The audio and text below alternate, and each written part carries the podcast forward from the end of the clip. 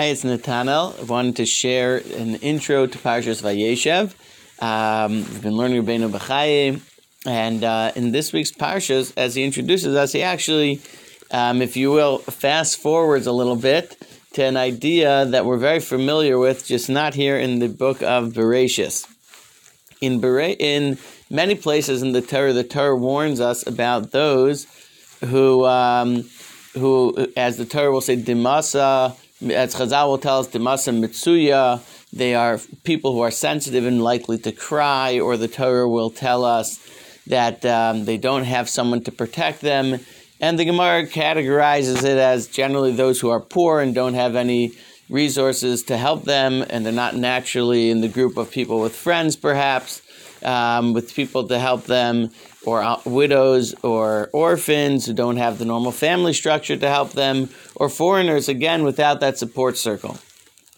And the Torah, over and over in multiple languages, in repetitive language, warns us these are people who a person who don't have the normal human structure of help and support be very very careful and sensitive to them because when they cry they don't turn to daddy they don't turn to their father or families and friends they only have one address and that's Hashem and Hashem takes care God takes care of everyone this is an idea that we find in many places in the Torah reiterated and expressed um, many times interesting thing over here the Rabbeinu B'chai points out that Yaakov is introduced to us as living Be'eretz Migurei Aviv, as a foreigner.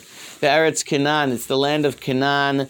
He's actually just, if you will, just, you know, had his encounter with Esav and he saw the tremendous family and strength of Esav's family, the princes, the uh, them being in their own in, their own inheritance land, their land of their inheritance. He's a foreigner. He has a smaller family.